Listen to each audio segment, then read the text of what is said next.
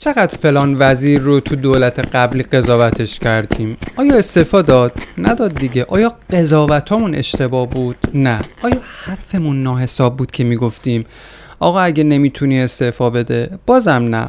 آیا حرفامون به گوشش نرسید؟ چرا؟ رسیده خوبم رسیده. چقدر پست از این وزیر اون وزیر از فلان کشور به اشتراک گذاشتیم که چطور یه وزیر استعفا میده؟ همش درسته دیگه. همه این پستایی که به اشتراک گذاشتیم به هر حال درسته. حالا کاری ندارم به سیاست پنهان پشت این قصه ولی سوالم اینجاست که چرا جواب نداد؟ چرا با این همه حرف درست بازم اتفاقی نیفتاد. متاسفانه دقیقا همین حرفای درست زندگی الان ما آدما رو پیچیده کرده. چرا؟ چون هنوز نفهمیدیم که هر حرف درستی لزوما مؤثر نیستش. هنوز فرق بین حرف درست و حرف مؤثر رو نفهمیدیم. دادن جوابای درست اما نامؤثر به مسائل زندگی. نونیه که فرهنگ فسفودی امروز تو دامنمون گذاشته وگرنه قدیمی ها کی تا این اندازه حرف درست صدمنی غاز تو آستینشون داشتن؟ شما می‌تونی هر چی دلت می‌خواد درباره موضوع گرونی قضاوت کنی. هیچ اتفاقی نمیفته. حتی می‌تونی حرفای درست بقیه رو درباره وضع موجود تایید کنی. متاسفانه بازم هیچ اتفاقی نمیفته. این شکل از تعاملی که الان ما تو جامعه داریم درباره موضوعات مختلف یه طرف قصه است. طرف دیگه قصه اثرمندی حرفامونه. حرف من اینجا این نیست که چیزی بگیم یا نگیم. این کاملا شخصی و به خود آدم ربط داره. این بستگی داره به خودتون که از یه چیزی گفتن به دنبال چی هستی می‌خواین یه چیزی بگین که گفته باشین یا می‌خواین یه حرف اثرگذار بزنین. به هر حال بین این دوتا خیلی فرقه. اینجاست که قضاوت مؤثر می‌تونه خیلی کمکمون کنه. یه نفر رو در نظر بگیرین که دچار بحران عاطفی شده یعنی رابطهش با شریک عاطفیش شکراب شده. خب خیلی ناراحته. کلافه است عصبانیه بیقراره. همش با انگشتای دستش ور میره پاش رو تکون میده. مشخصه که بین زمین و هوا گیر کرده. ممکنه بهش بگین تو این وضعیت اگر که به چنین آدمی برسین ممکنه بهش بگین که ناراحت نباش همه چی درست میشه تو زندگی از این چیزا خیلی پیش میاد. برای منم پیش اومده برای بقیه هم پیش اومده الانم برای تو پیش اومده. اما مطمئن باش که حل میشه.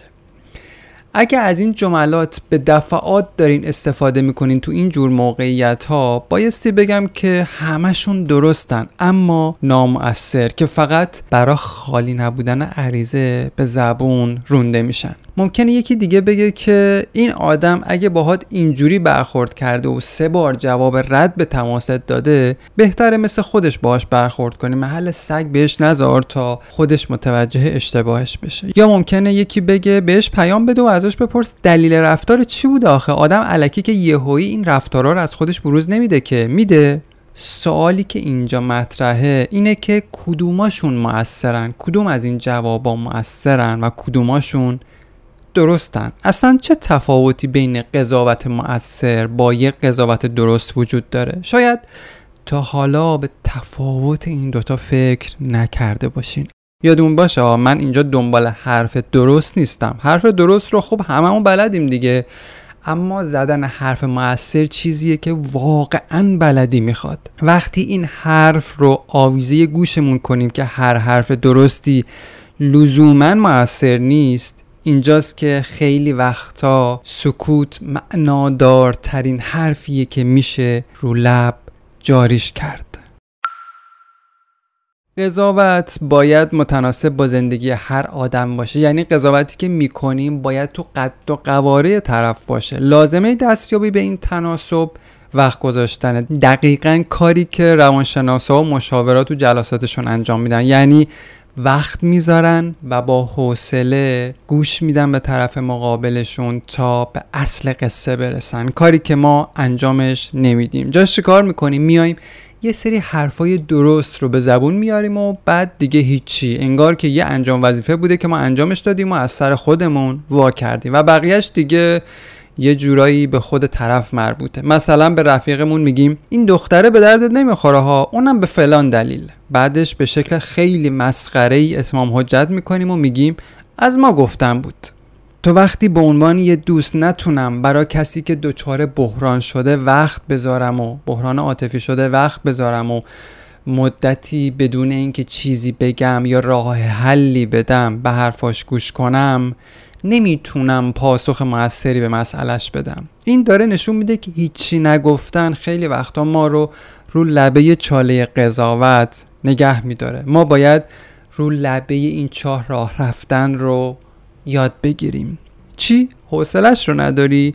سرت شلوغه هزار تا کار سرت ریخته. طرف باید خودش بفهمه دیگه. خب اگه حرفت اینه هیچی دیگه. اگه حوصله نداری خب سری بیفت تو دام قضاوت و اون حرفای درست رو بهش بگو و کار رو تموم کن. اینم به هر حال یه روش دیگه که خیلی رایجه. ولی من هدفم از ساختن این پادکست این مدل عمل کردن نیست.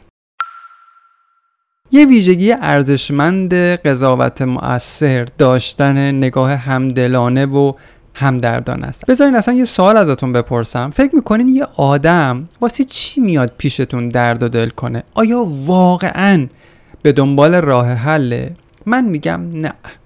معتقدم که هممون تو بحرانهای زندگی راه حل رو بلدیم. ولی چون حالمون خرابه کلافه ایم نمی‌تونیم جواب درستی به مسائل زندگیمون بدیم. برای داشتن یک قضاوت مؤثر همیشه نیاز به دادن راه حل یا ارائه قضاوت های درست نیستش. البته گفتن قضاوت یا حرف درست یه مزیت خوب داره. وقتی شما سریع راه حل درست میدی به طرفت باعث میشه که واسه یه مدت کوتاه احساس کنه همه چی درست شده. ولی تا کی؟ تا وقتی که شما کنارشین. وقتی رفتی پی کارت وقتی تنهاش گذاشتی یه خورده که بگذره دوباره اون احساسا برمیگردن و دورش می‌کنن. اگرم بخواد از راه حل هایی که بهش ارائه دادی استفاده کنه نمی‌تونه. چرا؟ چون دوباره حالش خراب شده. واسه همینه که میگم واسه شروع باید اول به احساسات طرف توجه کرد بعد به راه حل.